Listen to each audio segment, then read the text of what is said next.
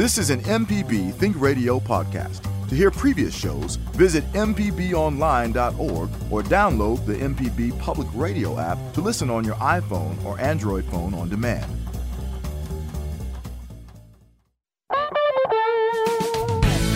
From MPB Think Radio, this is Fix It 101, the home improvement show to help you do it yourself. I'm Jason Klein here with Pam Pybus, ASHI certified inspected inspector, I'll get it right, at Inspect It Like a Girl, and licensed contractor Jeff Simmons from Houseworks.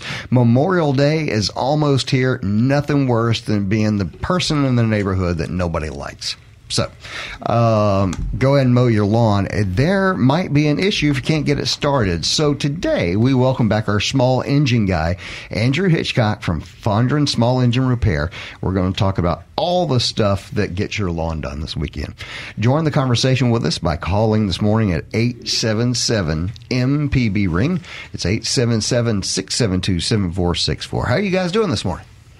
I'm awesome. I got a question for Andrew, but I first want to talk about walking on my roof yesterday. Oh boy! You know, I heard this story a little bit earlier. Go ahead. This is freaked me out. Go ahead. Oh no no no no! This is um, I I, I took Jeff's uh, advice and I had a roofer come over and take a look at my roof because everybody in the neighborhood was getting a new roof. Aw. Aw, and Right. I, I felt left out. So so Pam has roofitis now. Yeah, I got Right. roofitis, and so I called a roofer who came over, and you know, I there's this big thing that that builders and home inspectors don't get along, but I, I just beg to agree disagree with that. Oh, I disagree with that wholeheartedly. You know, because I learned so much by hanging out Right. with builders and roofers, and any chance I get to spend some time with them. So this guy's on my roof, and he's got some chalk. Mm-hmm. And he starts marking it up. And I'm like, what's that mean? What's that Right. mean? What's that mean? And so he was showing where in wind damage, mm-hmm. the shingle will flap up and it mm-hmm. causes a crease. So he would ah. take the chalk and he'd run a crease across and run a line across it. Interesting. Hail will cause a Divot. like a, a divot, Right. And you can take your finger and press on it, and if it compresses, then it's mm-hmm. probably it's a strike, Mm-hmm. Right. So he would put a parenthesis around that, and I think he was putting was it an H there, Jeff? Do you know? Probably for hail. for hail. Right. See, uh, hail and blisters look similar. Similar. And so that was what I was going to say next. So then I saw a place where you could see the underlay under Yep, it. And yep. I asked him, I said, Well, is this not a hail strike? And he goes, No, that's a blister. Right. And so he put a circle around Huh. it and put a B on top of it. And I thought, this is great. So I was, I know I was probably, they were like, well, I wish you would go away so we Right, could do our right, we job. work. Now, now blisters are not going to be covered on your insurance. They are not. because that's a that's a product defect. Or, or yeah, well, let's don't call it a defect on the product. It's a defect, but it could be. In most cases, it's caused by uh, poor ventilation. Right. Okay. Right. So Wow. it was such an interesting. And then the he had already been over there once and done it. That was a couple of weeks ago. Well, then the insurance guy shows up. So all three of us are on the roof. Oh boy. so then I started asking the insurance guy, well, what what is this and why are you not marking that and why okay wait a minute my roofer said that this was and you didn't mark and Two you know different people, boy. yeah. Two completely well, different people. I tell you, it was awesome though because, and just kudos to these roofers and builders because they made arrangements to meet that insurance adjuster. Well, it wasn't the adjuster; it was the insurance inspector. Right. That's a that's a fantastic idea. It's amazing because if you think about it, remember those two people are there with completely different motives. You know what I'm saying? Mm-hmm. One one wants you to get a new roof, and one is decidedly not wanting you to get a new roof. So, did you get a roof? Well, he has to send it to um, the inspector that was there was going to write a report with all the photographs.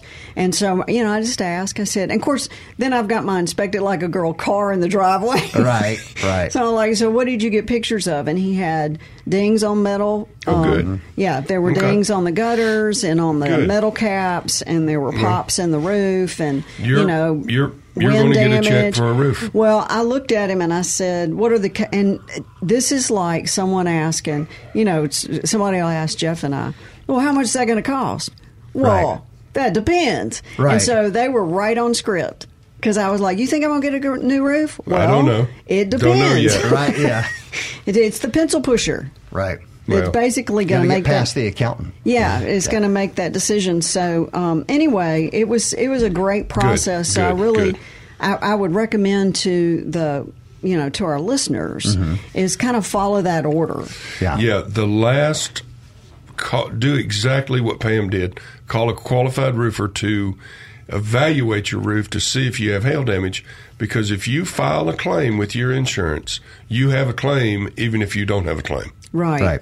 Yeah. Whether you go through with that or not, it's still on your record. It's Well, a claim. And I want to talk to my insurance people because I'm like, I've lived in this house 30 years.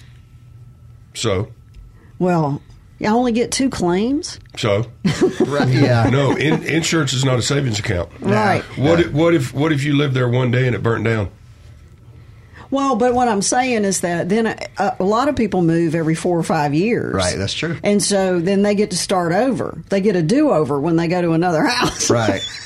I don't get a do over because No, I've been there for so no, long. no. I do. I do hear your pain though. It's the it's the pain of all insurance, which is I paid this money, and if I don't need it, it just floats into the air. But but you used it. Right, right. Oh, you did I've use used- it. It's security. No, even if you never file a claim, you use that insurance. It's not a savings account. yeah. All right. Uh, so hi, how you doing, Andrew? I'm good. Hey, I love to talk about roofs. Here's my problem. I got I got a 100 year old terracotta roof on my house in Oh, Fondren. wow. Wow. Uh, it's it's it's a, a big house. It's a big roof. So we had a storm come in a few oh shoot like a year ago. Uh-huh. Took out took down a 150 year old oak tree and damaged my roof. So Right. I got the insurance to come out. They said, "Oh yeah, we're going to give you this money." They gave me money. Get the roofers to come out. I can't get anybody to fix it. Nobody in town will fix it. Uh-uh. I got the big names to come in, uh-huh. and they won't even set foot on my lawn. I saw them a block away Oh, with yeah. binoculars. I'm not. I'm not joking. I saw them We're sneaking around with binoculars. They didn't. going down there. They didn't want me to know that they were looking at my roof, and I never heard back from them again. Wow. Yeah, mm. it's crazy. So I guess that's is my that, problem. Is that just because it's terracotta? Is that what you're dealing with? People that don't know how to deal with terracotta, or I, I think one, they don't know how to deal with it. Two, they don't know where to find it because there's only a few manufacturers. There's a guy who's hoarding it in Florence, and he's charging a hundred dollars per tile to replace a tile. Ouch. Wow. okay, good business if you get it. Um, Yeah. So, Wow. uh, but he, but I, he and I had. I don't. I don't want to get into it. But Right, yeah. We won't be using him. right. Um, so You may have to go with commercial. Find you a commercial roofer. That because I know they're in their terracotta tile out there on Holland let me- Colony. But here's let the me, here's let the me catch, look into that a little bit, Andrew, and see, Yeah. see the, what the I can house do. is on the historical registry though, so I can't just put any get Right. willy nilly and put any. Ter- it's got to Right. be the exact one. Yeah. So it's it's a nightmare. Wow. Yeah, it is. Yeah, it kinda- sounds like it. Yeah. I got a friend that lives in New Orleans that's dealt with that his entire Yeah. life, dealing with a historical property in New Orleans that, that he can only do so much on. Mm-hmm. You know? Yeah, they'll make it. They'll make it fun. I tell you something else on that terracotta roof, and I've I've had this happen before. Is that those son of a guns are heavy, Mm-hmm. And so I got up in the attic of one that had that terracotta roof, and the valley. What do you call those things, Jeff? The valley joist or whatever at the base of the valley, you know, Mm-hmm. runs makes that length. They were We're all sagging. they were splitting. Oh yeah. Oh. yeah. They needed they needed a lot more bracing. Yeah, Yeah. so if it's Spooky. old, old, old, you want to Yeah. check your Oh yeah, bracing. my on- bracing is not split, but it's got a nice curve, Curve. to it. Oh, Yeah. Yeah, yeah. You may want to get somebody Well, to take a look at that pretty Yeah. quick. Let, us just hope we don't get a snow load. yeah. Right.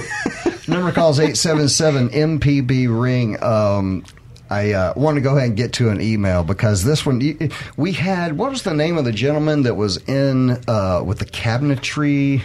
Oh, Uh, um, gosh, Car- Carlos, with the Carlos. kitchen stuff. Yeah, Yeah, yeah, yeah. yeah. He, he he called me last week actually. Yeah, which Carlos. is- Um, well, I've got an email here that came in, and I'm assuming it came from that show, but it's still a great question. Uh, it's a little big, but I'm going to let you guys give it a shot. I want to paint my 30 year old kitchen cabinets, which have varnish on them. Uh, can you give me step by step instructions? Please, your show's my favorite on MPB. Oh boy. Oh, thank you. Good way to suck up. Yeah. Yeah. Um, Yeah. You know what? I, I did paint my cabinets. Uh, the the thing that I can say was one of the hardest things you can do when you're when you're doing your cabinets. To me, to me, do not paint it with the door on. You've got to take the door off of there. Uh, you've got to take the hinges and stuff off. Okay, so that so that uh, you know you don't want to paint over hinges and do all that jazz. So take those things off, and then what you have if you take the door off, what you have is a flat surface, which you can put on another flat surface to sand it, and it makes it a lot easier with all the doors off. And then you can paint the cabinets after you've done all the sanding. The varnish is the thing that she's worried about, but what you've really got to do is just rough that up. Well, you and then you're going to to be cussing when you try to figure out You- which door goes where and which hinge to- goes where. Well, that no, that that that's easy. Yeah, I marked When- mine. Yeah, You mark just yours? mark it behind the hinge. I put a little piece of tape. Yeah, You can do that, or take a take a a uh, sharpie and take your hinge off, and and write on the back of that w- where that door goes, and Top then left. and then write that on your style. So, yeah, but let's tell the listeners to do that because when I was Oh, doing mine 30 No, it's a years nightmare. ago, Right. I didn't do that, Right, and yeah. it was a nightmare. Doors never go on the same twice. No. Never, never, never. So don't, Especially don't, with that paint you- on there. your your your step by step is prep, prep, and more prep. and more Right, prep. yeah. No, it's it's a nightmare. Well, it Yeah. won't take any. Uh, I know this sounds crazy. It doesn't take any time to paint cabinets. No. The painting cabinets doesn't take any time. It literally is getting those cabinets ready. And if you do have old varnish, I can say this: in any kitchen that is that old, even if you clean it regularly. There's gunk in there. There's stuff in there you're going to have to clean off, and some of it's just going to have to sand off. It won't clean great. What is that cleaner? The it's an orange, Orange- pinkish orange TSP. glow? Oh. TSP I'm not sure. that you use to clean those, and then Jeff, what's the stuff that you paint on where you don't have to sand it? Well, you can use a sanding sealer.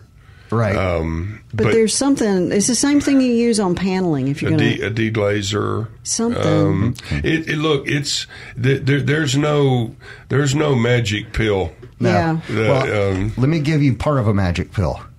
Uh, a, a small orbital sander can save your life here. Yeah. Um, if you and a small orbital sander are the ones that are made that that are like palm size, mm-hmm. and and the actual sander on the bottom is say around five inches, but it can make quick work of sanding things like Yeah. lacquer off. Now, are you talking about the one that spins? Yeah, the little Well, map. yeah. I would never put that on my cabinets Well, because you're going to cut a. If you don't know what you're doing, you're going to cut a. I would use a palm sander uh huh.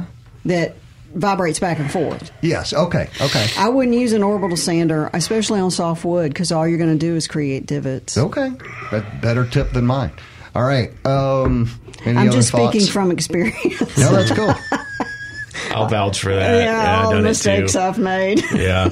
Man, you guys go hard on your orbital sanders. well, I have a question about my lawnmower. Is now the time I can ask Andrew about that? Fine. only if we had a lawnmower guy. Right. Oh, Oh, hey, Andrew. oh, Andrew. So um, I was pulling mine out the other. I have a lawn service that does the outside of my fence, but Oh, I don't nice. let anybody touch anything on the inside. so I pulled that lawnmower out and I tried to crank it. It wouldn't crank. Okay. It's bad. Get another. When was the last time it ran? A couple of weeks ago. All right. Did you have any issues with it when you last ran it? No. Have you put any gas into it since you last ran it? Well, it wouldn't crank, and so then I did put some gas in it, and my gas is new. I had shook it up and make sure that it wasn't the old gas from last year. Usually, when a customer brings me something that's run as recently as a, a week or two ago, it's almost always water in the gas. That's the first thing I Really? would check. Yeah, I would drain your carburetor bowl if you feel up to it. Try that, and if that doesn't work, I check the spark plug. Um, but if if you had told me it ran last year, I'd say carburetor. But if it ran a week ago, I'd say water in the gas. And Water in the gas. yeah, and it's so common. People are like, "Oh no, no, I, this is brand new gas. I just got it." But I'm really weird about how I get my gas, how I store my gas. how I mix my gas, and I get water in my gas. So I know I'm doing everything right sometimes, and I'll I'll have water in it. So it comes from the gas station. There, the gas is stored underground. Water finds its way in there, and depending on what time of the day you get your gas, like say a fuel truck just came and refilled the tank. Well, now all that water is in suspension, and then you you pump it up into your can, and it settles down into the bottom. And when you pour it, your can's upside down. So the first thing that goes into your fuel tank is water. And it's heavier than fuel, so the first place it goes is your carburetor because it's the lowest spot of your fuel system. So it takes like two or three drops, and it can completely, Really? yeah, completely stop a So mower. draining that carburetor, how do you how do you do that? Um, there'll be, depending on the model, it's usually a 10 millimeter bolt with a washer on the underside of it. So if you'll just get you a uh, box in wrench, 10 millimeter, loosen it up a few turns so where it starts dripping, let it drip for maybe 30 seconds, then snug it back up. Don't over tighten it. Wow, that's easier than it sounded. Yeah, Yeah, really. I was thinking it would be this whole thing. Well, the Briggs has a, a plastic carburetor that they use nowadays, and it's not quite as easy. You got to have an, a specialized tool basically to do that. Um, Jerks. so if that's what you got, you're probably just going to need to bring it to It's a about shop. twelve or fifteen years old. Then I your- can. yours is right on the cusp of it could be either Well, we're going. I'm gonna try that and see. Okay. If not, I'm, I'll be at your place next week. Yeah. Now, if you need to properly diagnose it, do this: get some starter fluid, shoot it into the intake after you remove the air filter, and if it starts up, you know you've got a, a fuel delivery problem. So it's either the fuel itself or the carburetor. If it doesn't start up, then I would look at the spark. That's a good idea. Wow, Yeah, that's put this. cool. Yeah, and I've actually I've done that before, and I've got some. Mm. Cool. Does that stuff go bad? What's the shelf life on that? I've used some that's really old and it still works. So Okay, yeah. awesome. And, it, and if you're really cheap, you can get like a a cap like a cap off a bottle, put some fuel, some gas in it, and then pour it directly into the intake. You don't have to spray it; you can just pour it, and that'll sometimes work. Right. okay, Napalm very in good. a can. Yeah. All yeah. right, Well, I've um, already bought a new lawnmower, so Oh, okay. Well, now you get to I should have called Andrew last week. It's time for us to take our first break of the hour. Today, we're taking your home improvement questions and taking lawnmower maintenance, uh, or talking lawnmower maintenance with Andrew Hitchcock from Fondren Small Engine Repair.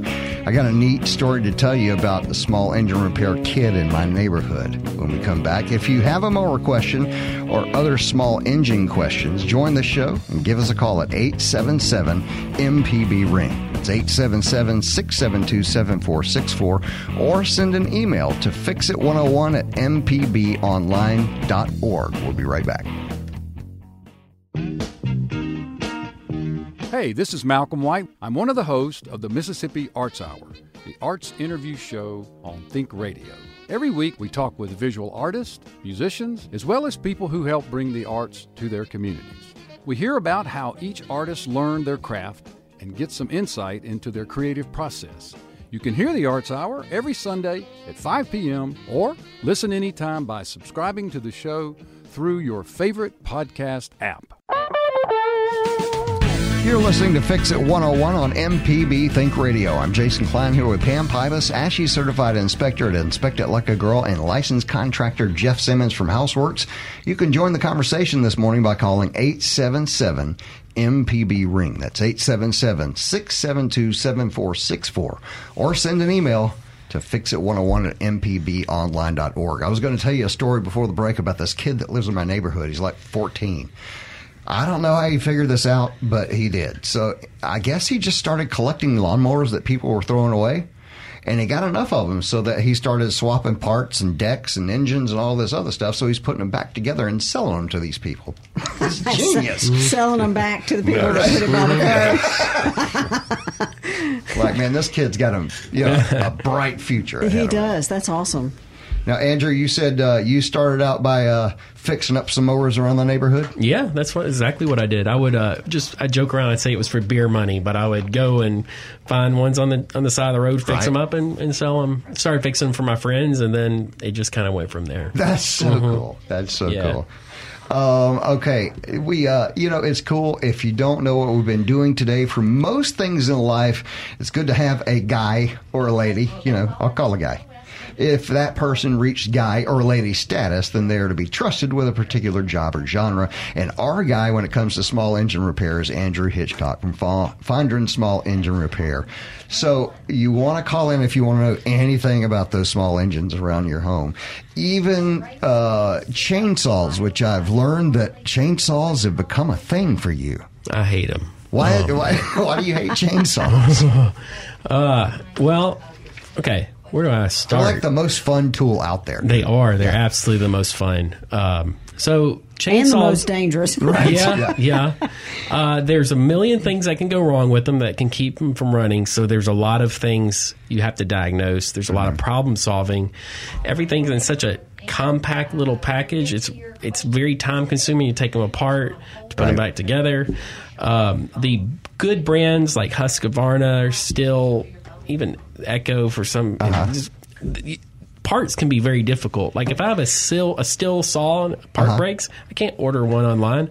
I can't even call the shop in town and get them to order me. I have to physically go into their location, pay, Oh, nice. come back, Nice. and and you know it's by design because they want you to just bring your saw to them and they'll Right, fix it right, and they'll charge you whatever they want to. But anyway, I just I've, I've pretty much gotten out of You're- you're fixing saws. Yeah, yeah, Okay. yeah. All right, let's keep going. Uh, uh, Wes is uh, on the line in Mobile, and he's got a gas question. You with us, Wes? Yes, I am. I've got some old gas that I stored up for use in a generator for one of the storms, and I'm cer- certain it's gone bad now. Do you have any suggestions about how you can, or where you can dispose of that uh, gas? Can Um, you bring it back to life? Uh, I don't know. You can't bring gas back to life. Um, uh, if you had a large, well, I guess this goes for anybody that's listening. If you have a very large quantity, you could probably some find somebody with like a biofuel diesel, and they'll you can burn just about anything in that, even really old gas. So that would be my first option. If you've got a small amount. Uh, I don't want to get in trouble with the EPA, but you could use it to burn up some wood or something in a fire pit. You know, you could do that. Um, I know Jack, the city of Jackson has a, a waste disposal day, a hazardous waste disposal day. Mm-hmm. And gas, Gasoline? gas and oils would fall into that. Old paint, you know, chemicals with the labels off. You have no idea Right. what they are anymore. Um, you could do something like that, um, and I don't think they charge you anything to do that either. So that would be They another don't. option. I actually, But you have to get it to them. Well, yeah, and they have specific days. And so what I do is I start a pile in my shop of my paints that I know I'm not going to use anymore, my gas or oil that's old. Mm-hmm. And then when that day comes, I just load it all in the back of my pickup and go. It's a it's an awesome enterprise. If you've never been to one of those, Come it's on, it's Pam. pretty cool. Are you going to actually say that you put the thing in your car and go that day and drop it off? The rest of us put stuff in our car to go to Goodwill and let it sit there for six weeks. I'm just we actually go imagining her. store. I'm just imagining Pam driving this car filled with Filled explosives. with all this stuff. you need a, like a, a light that says "Stay back 300 feet." really? yeah, don't hit me. No, I put it in the back of my pickup. I've got a pickup with an old pickup that I stick it in. Well, we know Andrew's here, and if we can make him uncomfortable, we will. So Raymond's online in Brookhaven with a chainsaw question. Raymond, you with us?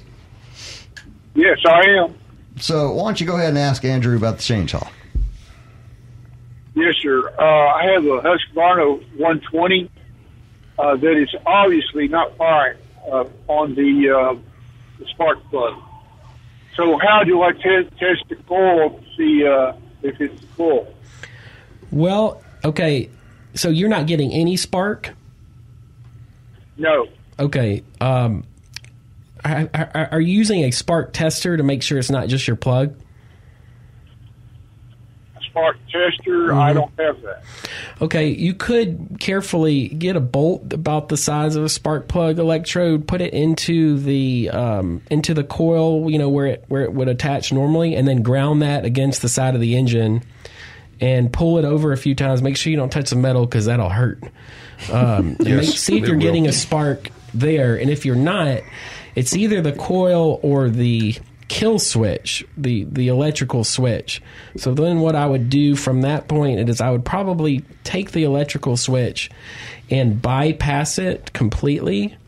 And then if you're still not getting a spark, I would say it's your coil at that point. Now there are some ways you can test coils with a multimeter, um, but it gets really technical, and uh, each one's kind of different. So, um, it- honestly, if I were in your shoes, I would probably just recommend buying a new coil.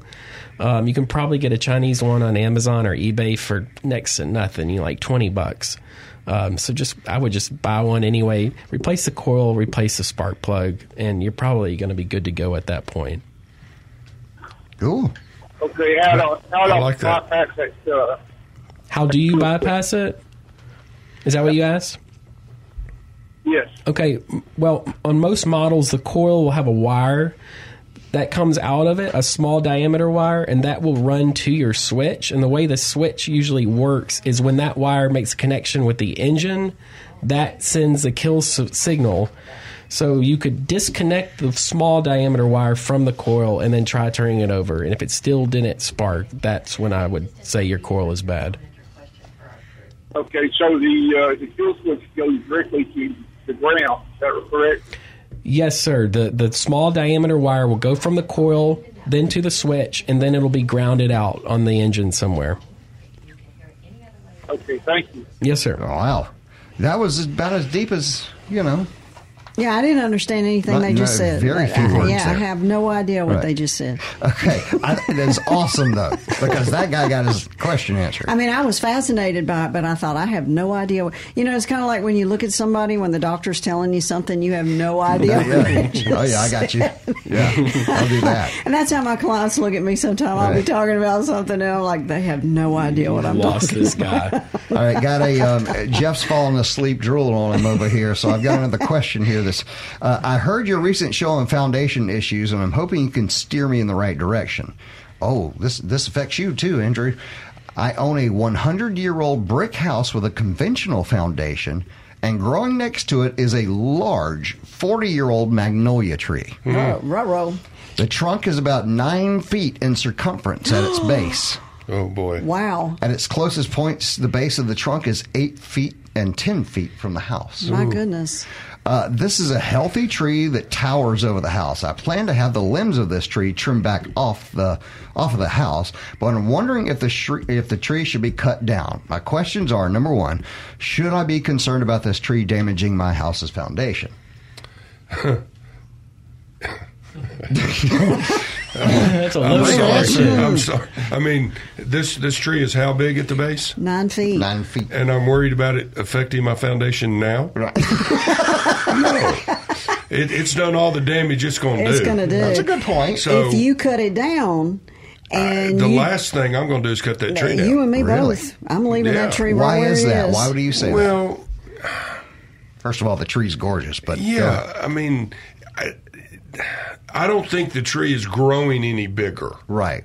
Okay. So it's not going to. The problem's not going to. yeah, no. I think if there is a foundation issue, it is there now.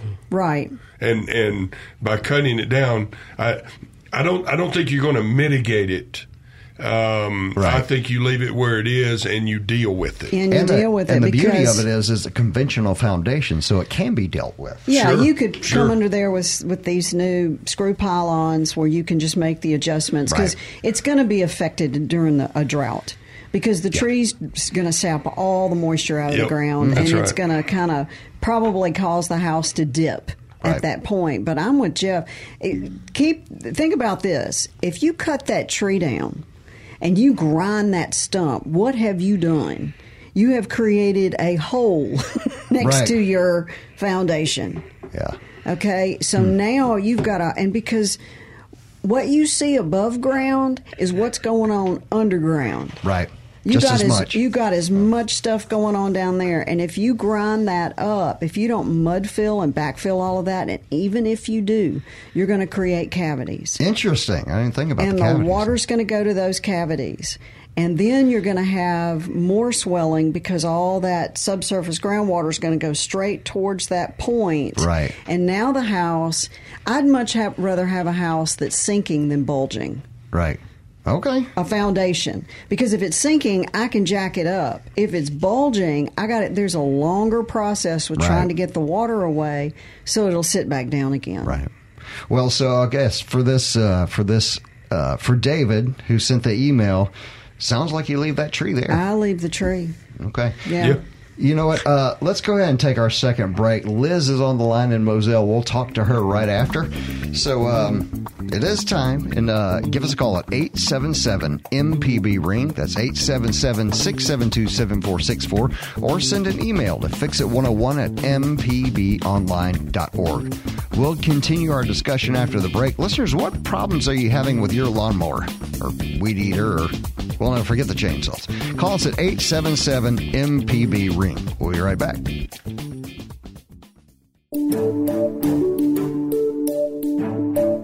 Hi, I'm Dr. Jimmy Stewart, professor of internal medicine and pediatrics at the University of Mississippi Medical Center.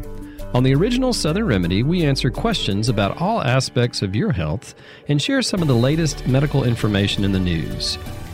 You can listen to the show on Wednesdays at 11 on MPB Think Radio, or you can subscribe to the podcast by searching for Southern Remedy on your preferred podcasting app.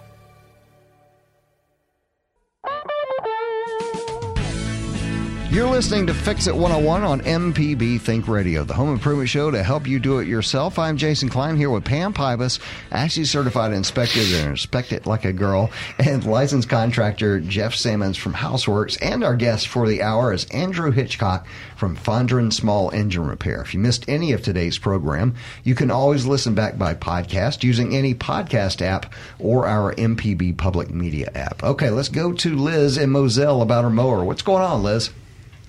Uh, hi. Um, at my lawnmower, it will it will start on the first crank, just beautiful, and then it dies right away. What do I do?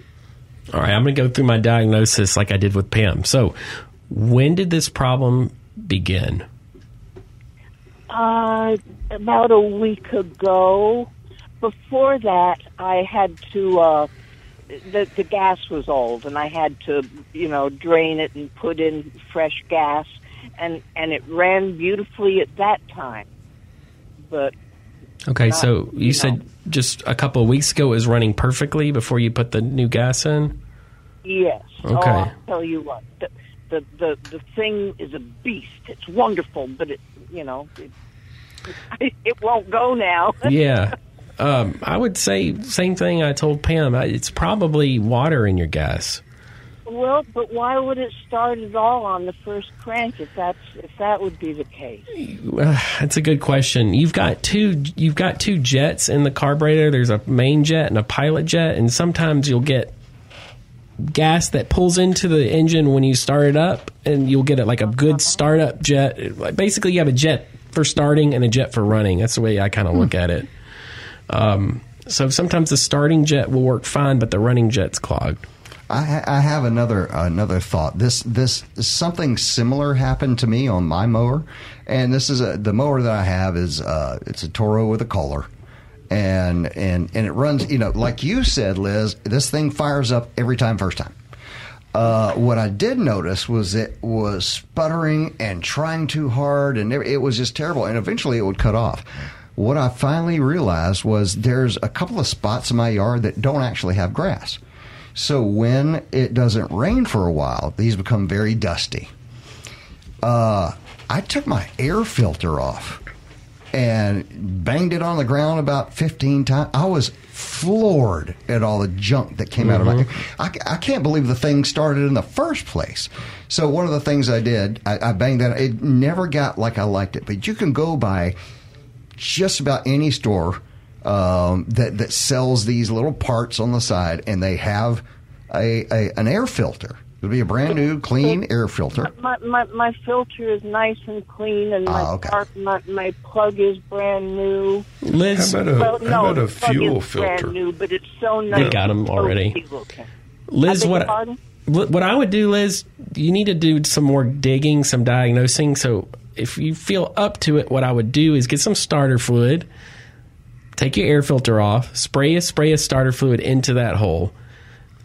If you got a, like a a friend or a family member, you be in charge of the starter fluid. They can be in charge of cranking, you know, pulling on the recoil starter, pulling on the rope to get it started. So what you do is you spray some of that starter fluid, get them to pull it, and it should start up. Now, as soon as you start to hear the engine start to die, spray some more starter fluid in it. And if you can keep the engine going with starter fluid alone, then you know you're not getting you're not getting any fuel into your engine. So that from there you can either determine if it's water in your gas or if it's your carburetor. Does that make sense? Okay. Yeah, yeah. It might be uh, just uh, uh, an old fuel line too. Yeah. They can. It's possible. Sometimes they can oxidize, or the rubber can break down or disintegrate, and it can find its way into a jet. Certainly. Right. Also, sometimes those, uh, uh, well, also I've seen some of those things, uh, as you said, oxidize. I've seen the um, the clear ones get get um, cracks in them, like they'll they'll air will be able to get in and things like that. Mm-hmm. Yeah, Get dry in rot. Right. Yeah, dry Mhm. rot. Um, okay, let's keep moving. Liz, I hope that helps you out. Go ahead and follow those steps from Andrew, and uh, I'm sure it would be further along. Okay, thank you so much. Thank you. Okay, let's uh, let's keep on moving. We've got um, who's next on the line? Let's go to Tom in Mobile. What's up, Tom? Okay, I got several power tools that set up over winter with gasoline in them, and now they won't start. What's the best way to clean out the carburetors? Uh, it's a loaded question. It depends on what kind of power tools you got. Um, what it, let's Chainsaw, trimmer, stuff like that. well, uh, if okay, if you've got a small two cycle piece of equipment that has like a primer bulb, what I have found to work sometimes is you can dump the gas out of the tank. And then you can prime it a few times, and that'll empty out the fuel out of the fuel system, and then dump that out because it'll prime it and circulate it back into the fuel tank. Then put some fresh gas in there and prime it again, circulate the new stuff through the system, and that might work. And you can use uh, a product called Seafoam. It's a, you can buy at an auto parts store, big box store. You can put a cap full of that, and that'll kind of clean out the arteries, as I like to say it. Um, so I would try that first, and if it doesn't work, unfortunately, you probably need a carburetor job at that point. And Tom, that's not that big a deal. pri- yeah, if you don't have a primer bulb o- with older tools, um, new carburetor. Um, well, like some train chainsaws don't have primers, so at that point I would empty it out, you know, and then I would just start trying to turn the chainsaw over because that will, it's got an impulse line which kind of acts as a primer, uh, and that'll pull fresh fuel into the system. So I would try that. Um, but yeah, if you if you've drained everything out, primed everything, and you still can't get it to start, you may have a carburetor issue. Um, I would go ahead and confirm that though with some starter fluid, making sure it starts up with starter fluid. And if it does start up, then again, you know you've got a fuel delivery problem.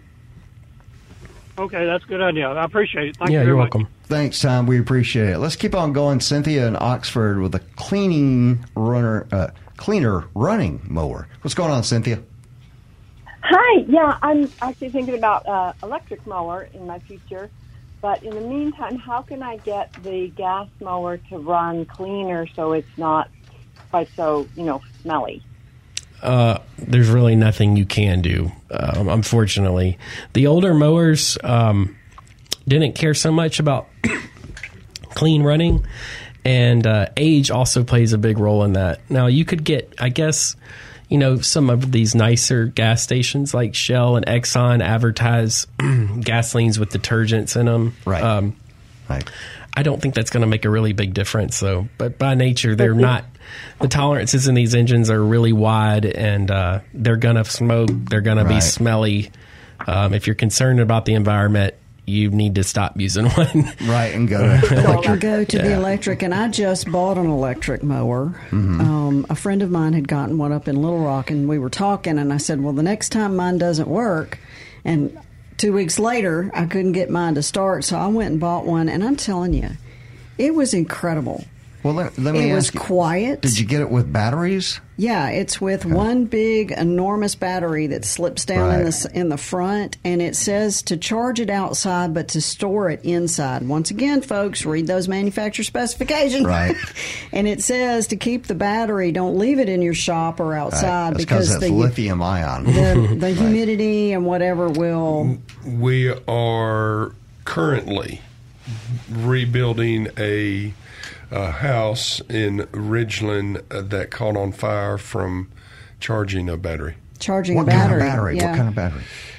Uh, if I said, I would be guessing, but it was a yard tool battery. Oh wow! And uh, Don't leave those batteries on there. Well, get them they- charged. They, yeah, char- and then unplug them. And then unplug and, 'em. and I think what happened was it was left plugged and uh, Over a long and- period of time. and consequently, Something to remember. Really, Yeah. something to think about when you have those tools. Lithium well, ion. we are learning more and more. Mm-hmm. You know, eventually, you know, we're we're going to have a lot more battery operated Stuff. tools and Yeah. cars and whatever else. So we need to educate the general public on Mm-hmm. Yeah. how to treat these. Yes. These, Charge them uh, up batteries. and then take the battery off and then Yeah. look at your manufacturer specs. I'll tell you what, though, I got an awesome clean cut. It was quiet. I could Mm-hmm. hear the birds while I'm cutting my grass. Mm-hmm. And then it didn't even drain that battery 1%.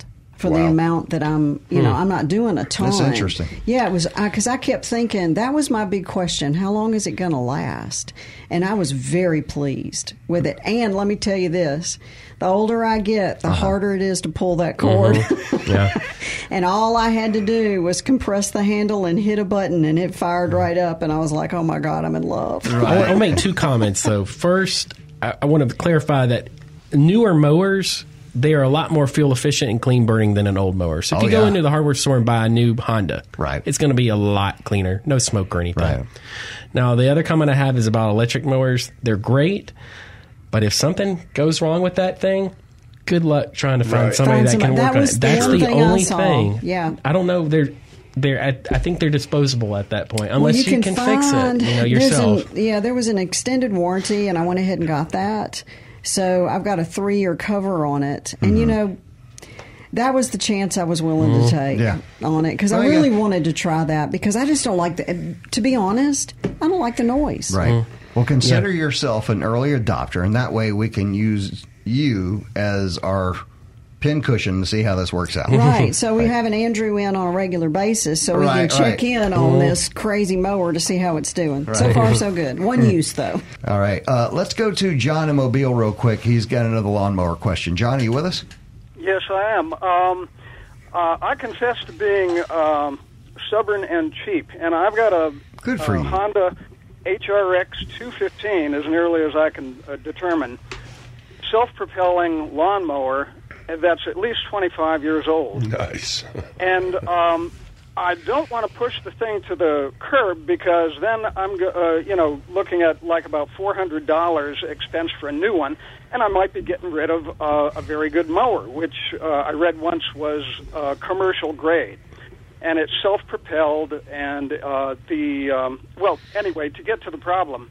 It's hard to start. When it does start, it no longer has a range of speeds at which you can adjust it. It's one speed and the exhaust is a little bit uh, dark. Um, and I can still mow with it, but uh, you know, it's uh, it, it it seems like it's on its way out, but I don't want to give up on it yet. I've taken it to two different commercial places, and uh, the third one said we don't do mowers anymore. and um, the neighborhood guy who cuts yards around here uh, was the one who got it starting again by bending things uh, on the side of the engine and stuff so it'll work. Is there anything that'll get this thing back to uh, running with a range of speeds? I mean, it was powerful. You There- keep firearms in your house because you may need to kill this one. Well, it's, It only does- tw- it's only 25 years old. It's only twenty five. it, it does sound like it's on its way out. Um, but I would, if I were in your shoes, I'd probably, I'd probably keep going with it. Um, the the difficulty to start and the single speed, the single RPM range it likes to run in, those are both carburetor related. So, um, if you're handy, I would recommend buying a cheap Chinese carburetor off the internet. Uh, I bought one this week, like twelve dollars shipped. That'll solve both of those problems for you. The smoking, though, is probably an indication of the cylinder health, and that would be your rings are probably letting oil into the combustion chamber. So um, there's nothing you can do uh, unless you're willing to completely take it apart and put new rings and rehone the cylinder. There's nothing you're going to be able to do to solve that. Um, I would stay on top of oil changes though. Make sure your oil is clean. You could use a higher viscosity, you know, a higher weight oil, which would help oil consumption for sure. Um, and then if you are getting smoke, it means you're getting carbon buildup in your cylinder, including on your spark plug. So I would probably recommend replacing the spark plug as well. And that would, I think, make all your problems go away except for the burning oil issue. Okay. If not, get yourself a little, uh, a little like five by five cemetery block and mark that it was once here, and mowed this You lawn know, for twenty five hey, years. You know, I, I'm impressed with John. I'm sitting here reflecting. I'm 60 years old, so I'm reflecting back on this.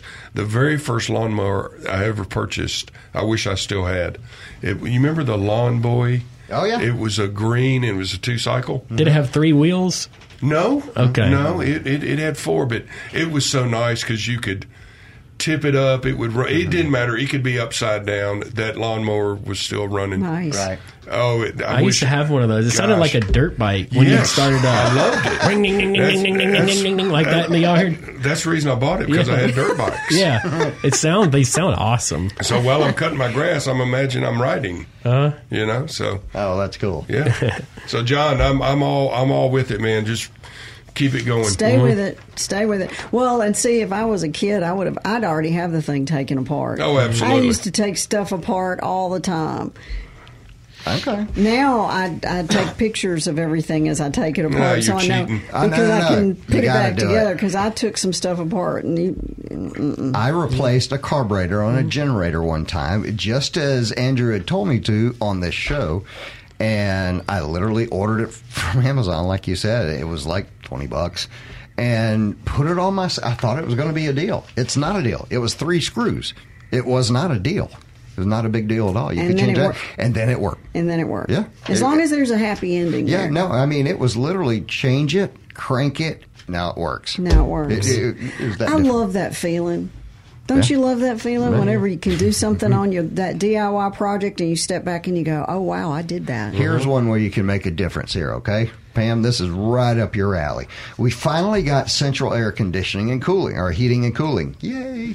Now we need to fix the hole in the wall where the old air conditioning was.